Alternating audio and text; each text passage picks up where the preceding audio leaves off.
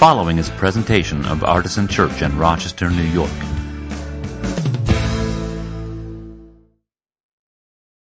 Uh, so this morning's reading, um, before we introduce our guest this morning, who quite uh, interestingly, I, I got a call or a, a, message from Jenna this week. Can you do the reading and, and the introduction? I said, sure, but I didn't know who it was. She sends me the bio. I'm like, of course, almost exactly one year ago today, Becca was here with us and I was the one introducing her. So, so it's kind of interesting. But this morning's reading comes from uh, the book of Joshua, um, chapter three, starting in verse 14 and then going into chapter four through verse seven. When the people set out from their tents to cross over the Jordan, the priests bearing the ark of the covenant were in front of the people. Now the Jordan overflows all it overflows all its banks throughout the time of harvest. So when those who bore the ark had come to the Jordan, and the feet of the priests bearing the ark were dipped in the edge of the water, the waters flowing from above stood still, rising up in a single heap far off at Adam, the city that is beside Zarethan, while those flowing toward the sea of the Arabah, the Dead Sea, were wholly cut off. Then the people crossed over opposite Jericho while all Israel were crossing over on dry ground, the priests who bore the ark of the covenant of the Lord stood on dry ground in the middle of the Jordan until the entire nation finished crossing over the Jordan. When the entire nation had finished crossing over the Jordan, the Lord said to Joshua, Select 12 men from the people, one from each tribe, and command them, Take 12 stones from here out of the middle of the Jordan, from the place where the priest's feet stood, Carry them over with you and lay them down in the place where you camp tonight. Then Joshua summoned the twelve men from the Israelites whom he had appointed, one from each tribe. Joshua said to them, Pass on before the ark of the Lord your God into the middle of the Jordan, and each of you take up a stone on his shoulder, one for each of the tribes of the Israelites, so that this may be a sign among you. When your children ask in time to come, What do those stones mean to you? Then you shall tell them that the waters of the Jordan were cut off in front of the ark of the covenant of the Lord. When it crossed over the Jordan, the waters of the Jordan were cut off. So these stones shall be to the Israelites a memorial forever. This morning, it's my privilege to introduce to you our guest speaker this morning. Um, her name is Becca Fergusson Lutz, and she's been with us before. Like I said, almost exactly a year to the date um, today. Uh, she, uh, she's currently the, the assistant director for camp administration at uh, Camp Whitman. Um, she's responsible for camper registration, logistics, and year-round programming at camp. She's the she's in. Uh, if I'm assuming this bio is correct, in her final year of seminary, right? Final year of seminary studies at Colgate Rochester Crozer Divinity School, on the path to ordination in the Presbyterian Church USA. Before starting seminary, Becca worked for 17 years as a teacher of high school in college English and ESL in the US and abroad in China, Honduras, Romania, and, and Qatar. Becca holds a Bachelor of Arts degree in English art. Now I'm going to read a couple of these, so don't get don't get ahead of me. Becca holds a Bachelor of Arts in English and Art History from Boston University and two Master of Arts degrees from American University in Washington, D.C., one in teaching and the other in international peace and conflict resolution. In addition to her work at Camp Whitman, she is also she also serves as the director of Next Generation Ministries at Lake Avenue Baptist Church in Rochester. Would you welcome to Artisan Church with an Artisan Woo, Becca Fergusson Lutz. It is so good to be with you this morning, friends. O oh Lord, let the words of my mouth and the meditation of my heart be acceptable in thy sight my Lord and my Redeemer. Amen. I am not a nervous flyer, and I'm generally unruffled by the annoyances of air travel, but even though for I don't really mind flying for the most part, uh, I don't find airports particularly stressful. There is one aspect of international air travel that I really loathe. I understand the logic behind it and I appreciate the safety imperative, but I still detest it. Now, this part of the sermon is going to feel like the opening sequence of an episode of Seinfeld the part where Jerry is on stage doing his like, what's up with that shtick. So brace yourself. Okay. On the return leg of an international journey, you have to collect and recheck all your luggage if your initial US arrival city is not your final destination, right? So, for example, if you're flying from Beijing, China to Rochester, New York, you'll need to lay over at a major US airport hub because there are no direct flights from Beijing to Rochester. So let's say you stop and transfer at Chicago O'Hare. When you arrive at O'Hare, after the 14 hour flight, you need to disembark the plane, go through immigration control, collect your luggage at the appropriate carousel in the international terminal, then take your luggage through customs to the domestic terminal. You then need to recheck your luggage with the appropriate airline. If your piece of luggage never got off, the plane from the international leg, you don't have time to wait around and inquire with a customer service agent about that because you've got 27 minutes to walk two and a half miles across the kingdom before the gate closes for your next flight. And because you just got off a 14 hour flight from Beijing, you have to do all of this while you are completely disoriented to time and space, you are slowly regaining motor function and circulation in your lower extremities. You're dehydrated and starving. And you smell the Starbucks and you smell the Auntie Anne's, but you don't have time to stop. That is the part of international air travel that I really really dislike. First world problems, I know, but still. So when I read the narrative in Joshua chapters three and four, I am deeply sympathetic to the plight of the Israelites.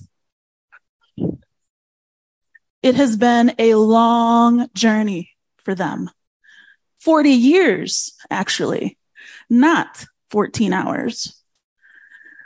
And they weren't trying to mobilize the contents of an entire Boeing 787, which according to Wikipedia holds 242 passengers.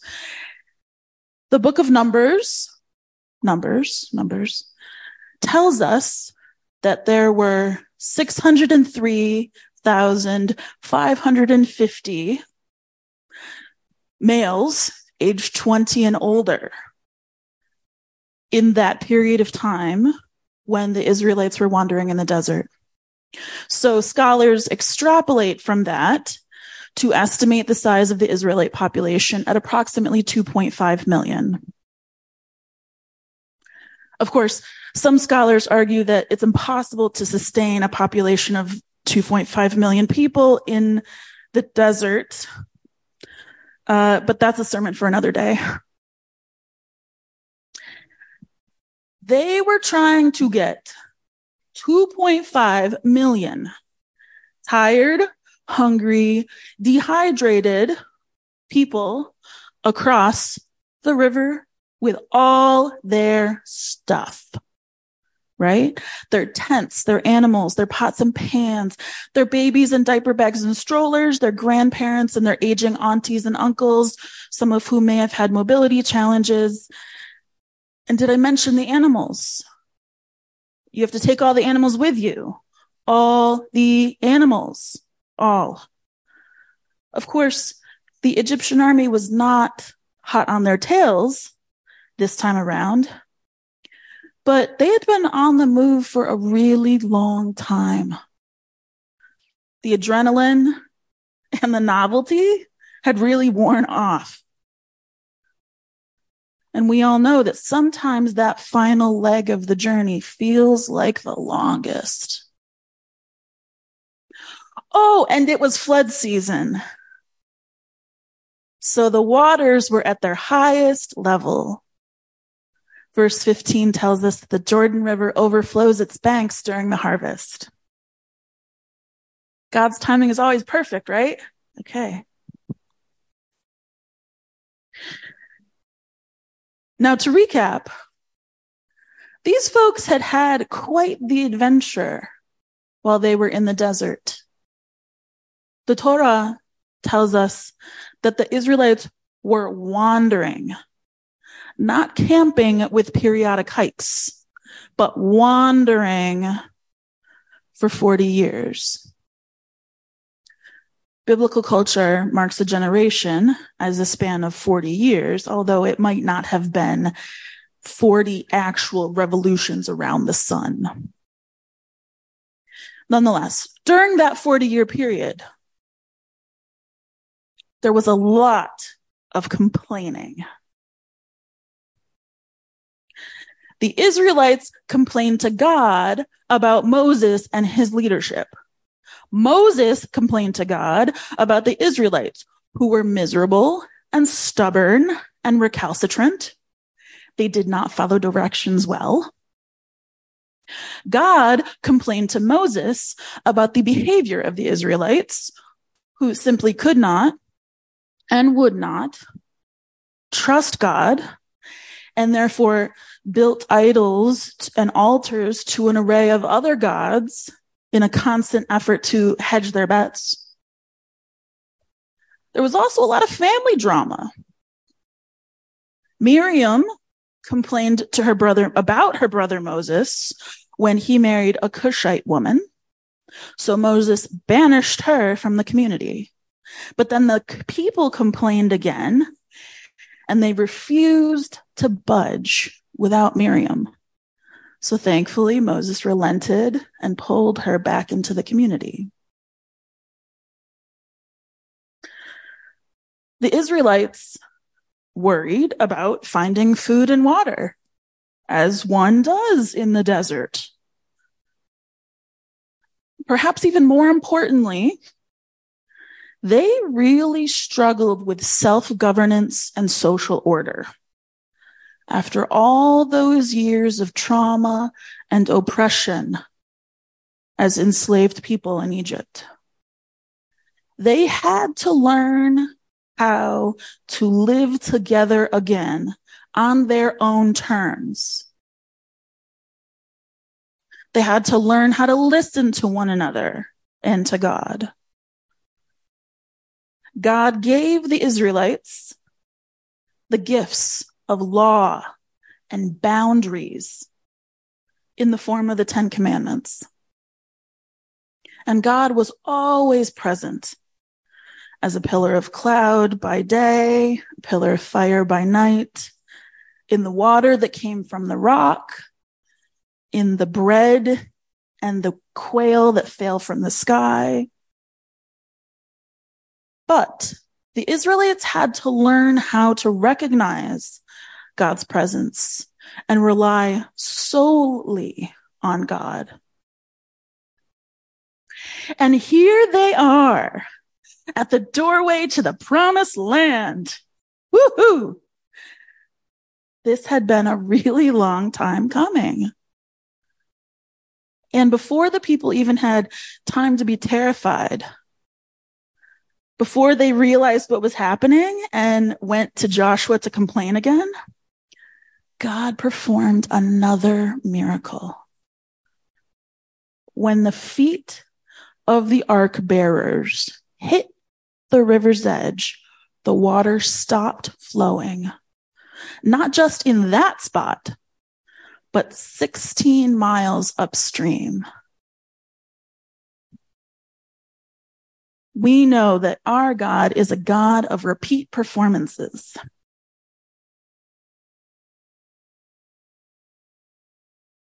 The crossing of water was a powerful image in the ancient world. Deep water to them, and I would argue to us as well, represents chaos that was stronger than any force. However, throughout the Old Testament, God is continuously revealed as stronger than the chaos that threatens to overwhelm. We don't need to take every story in the Old Testament literally. It's a general, generally a good idea not to take every story in the Old Testament literally. But I do think the message here is clear. God is bigger than anything that looms in front of you. God is bigger than anything that threatens to engulf you. We cannot let fear derail God's plans for our lives. Friends, we need to get to the water's edge and put your toes in because the water that threatens to take you down won't.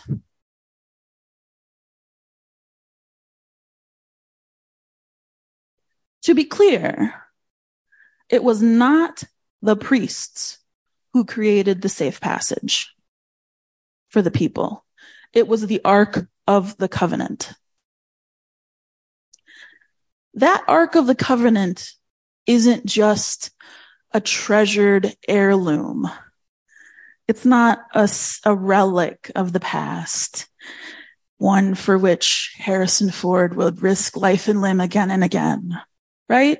It's, it's not just a box filled with stone tablets.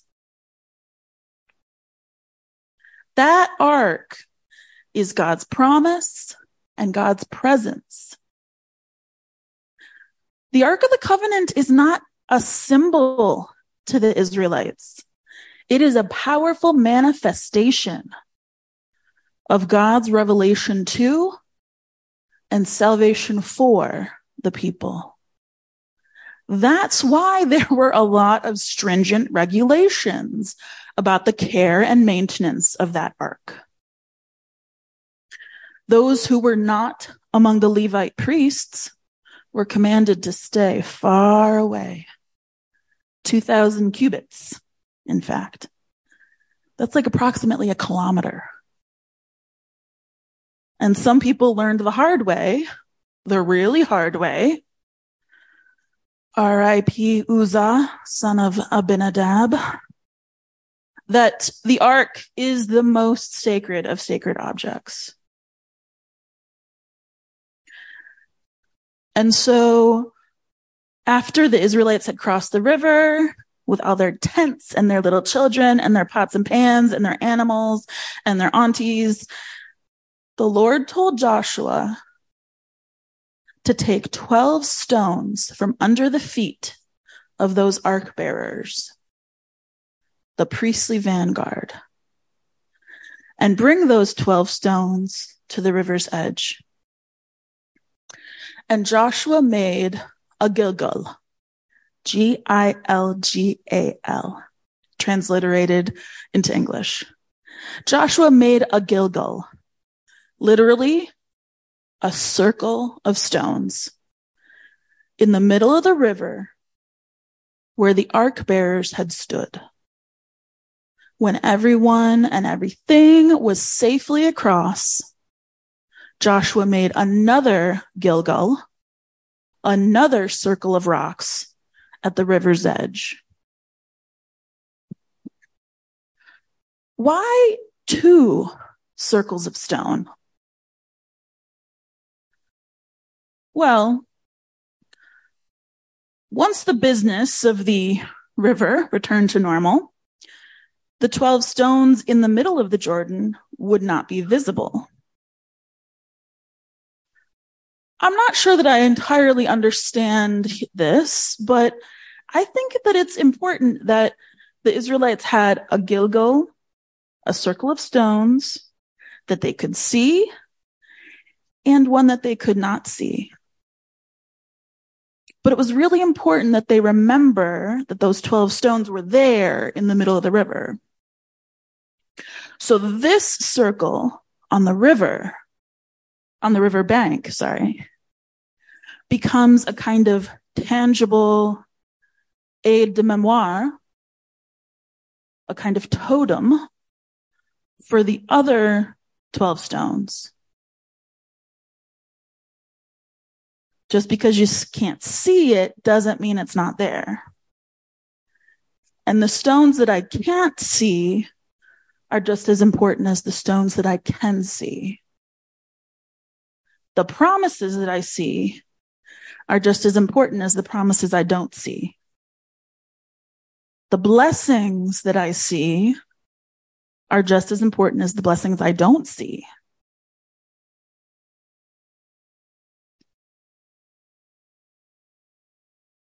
One of the salient reminders of this biblical narrative for me is that God is not going to give you a clear commandment and then an obstacle and then ask you to choose one or the other. That is not how God works.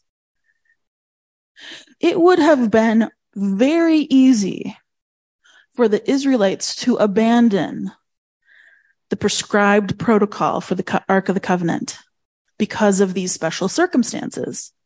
After all, this is a raging river and this is the most valuable thing that they own.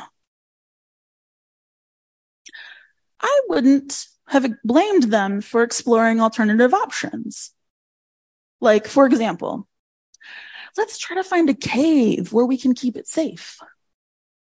Let's, we can deputize an elite force of Levite guards to live inside and outside the cave. And in the meantime, we're going to build an awesome boat or a bridge that will allow us to get the ark safely across. I would also have considered perhaps burying it.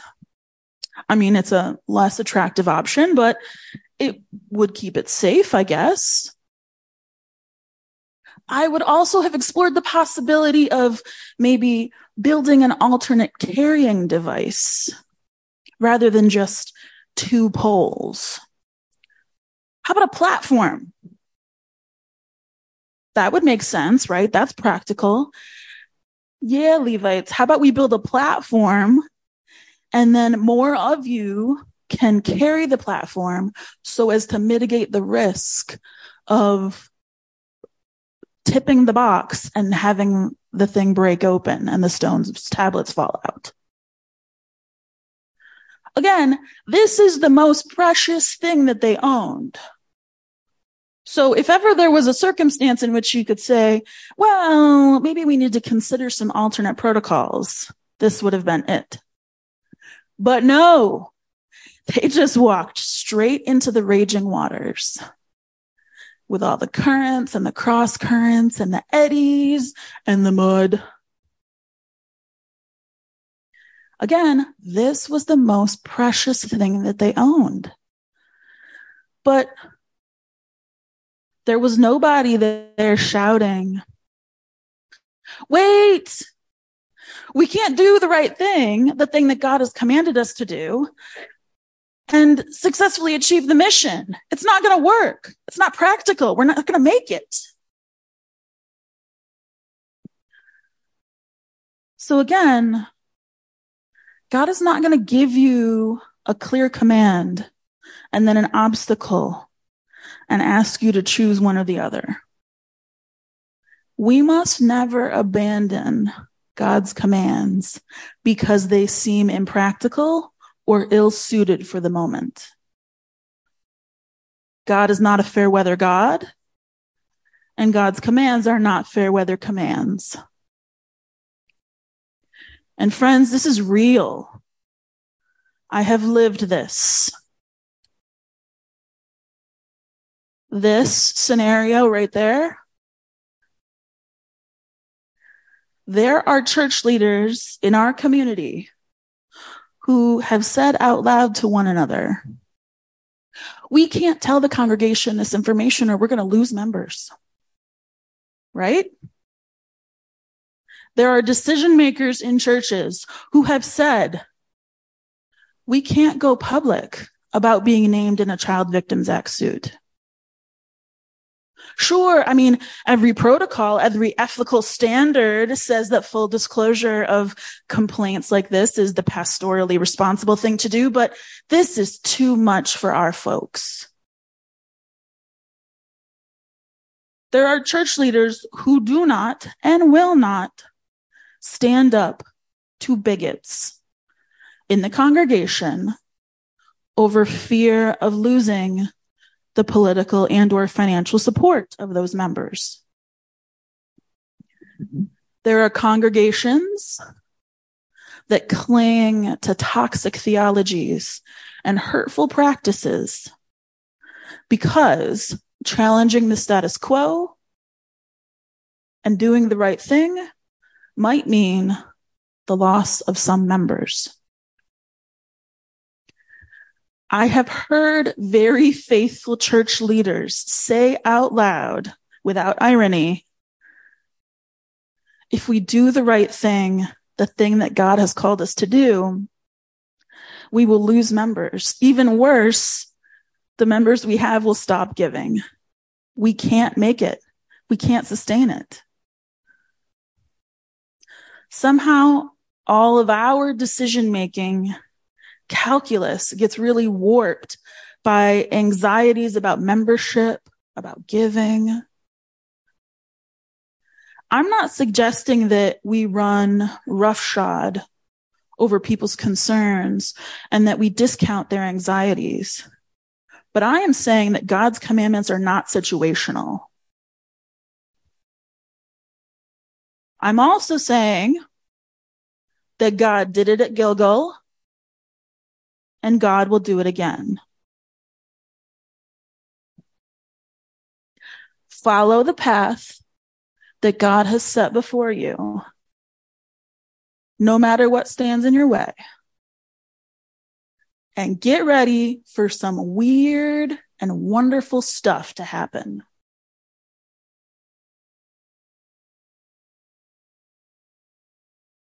This story affirms for me another essential truth that God works with the everyday substance of our lives stones, water, wine, bread, mud, and spit.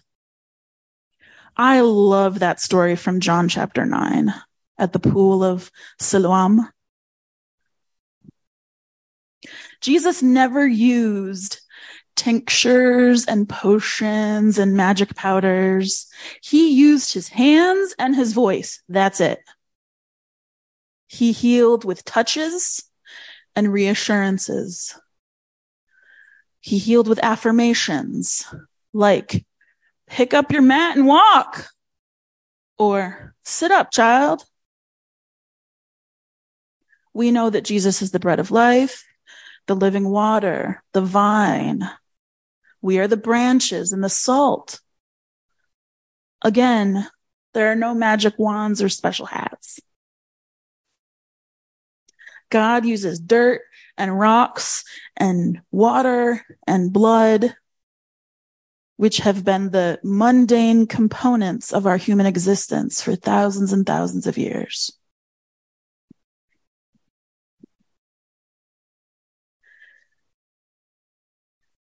I think it's really interesting that from an aesthetic and architectural perspective, Gilgal, this circle of stones, is not super impressive.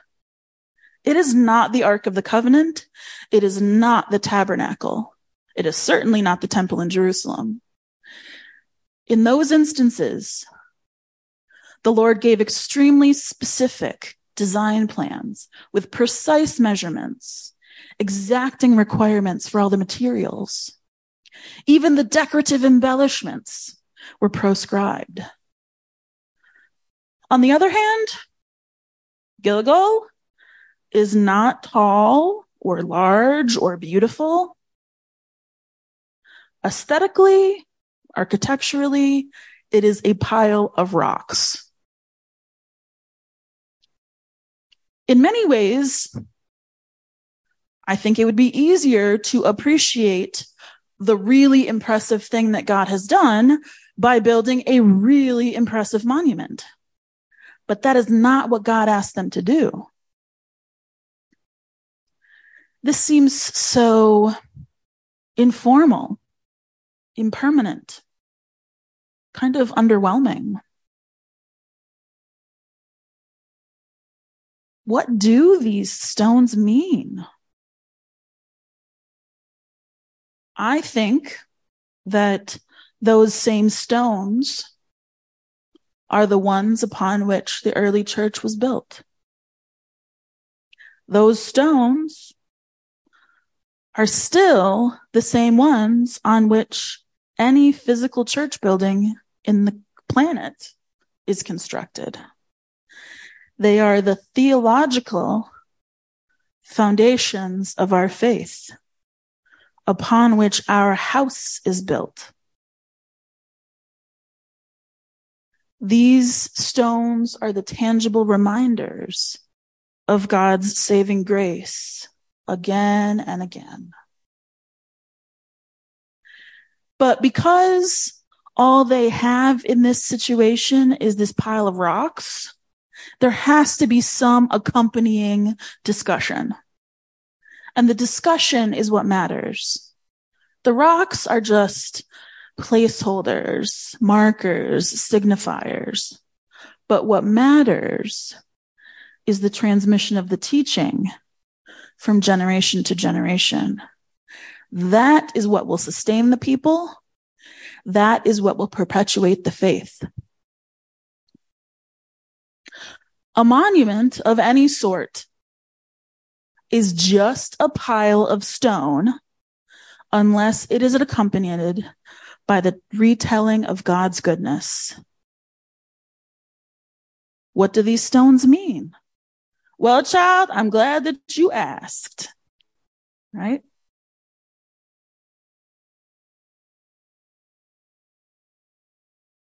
The danger in reading and rereading this biblical narrative is to see this episode at Gilgal as the happy ending. But to be clear, crossing the Jordan meant that they were crossing into enemy territory.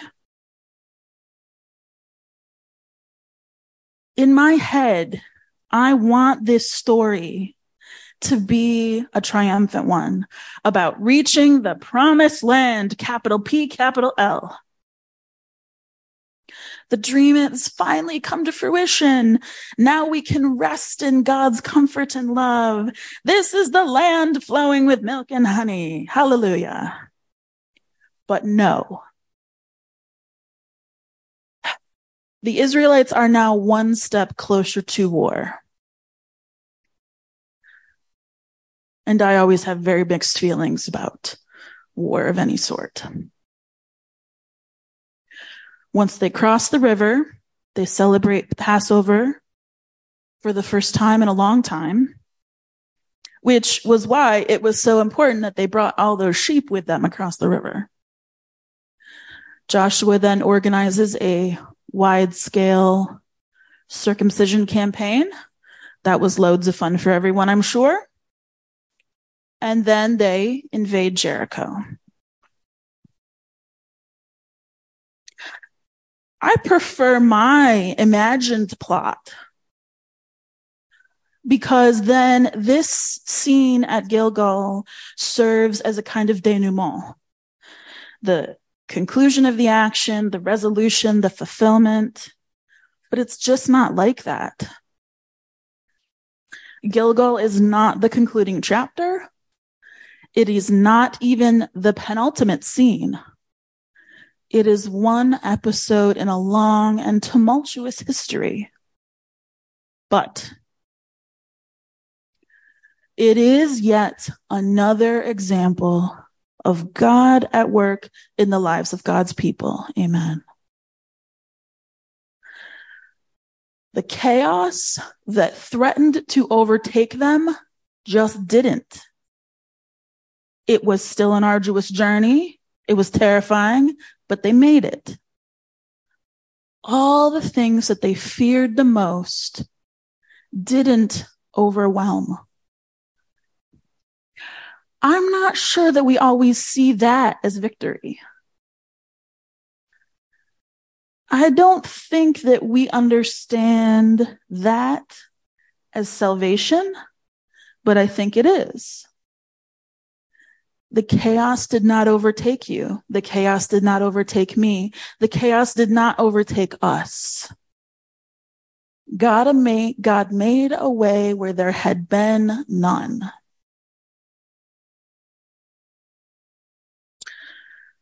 So friends, where is your spiritual Gilgal? Where have you marked a successful crossing? When has God cleared a path for you when none seemed possible? Can you recall and retell the times when God's covenant covered you and sustained you?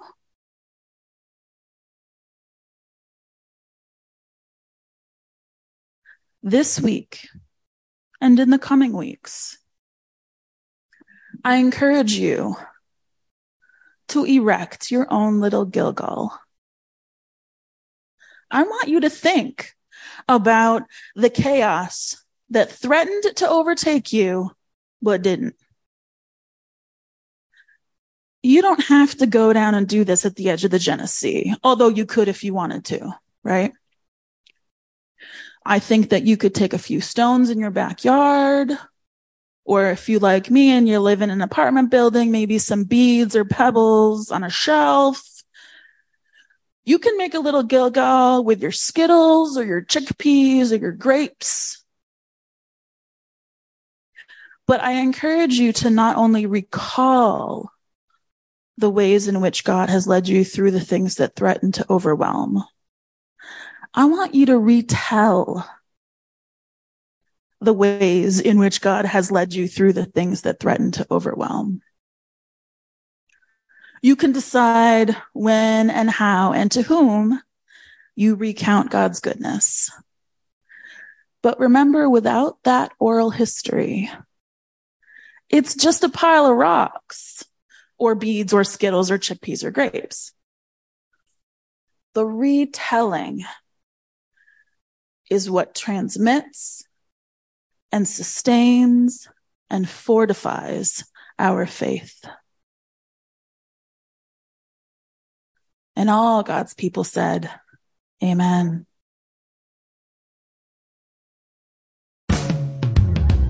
For more information, visit us at artisanchurch.com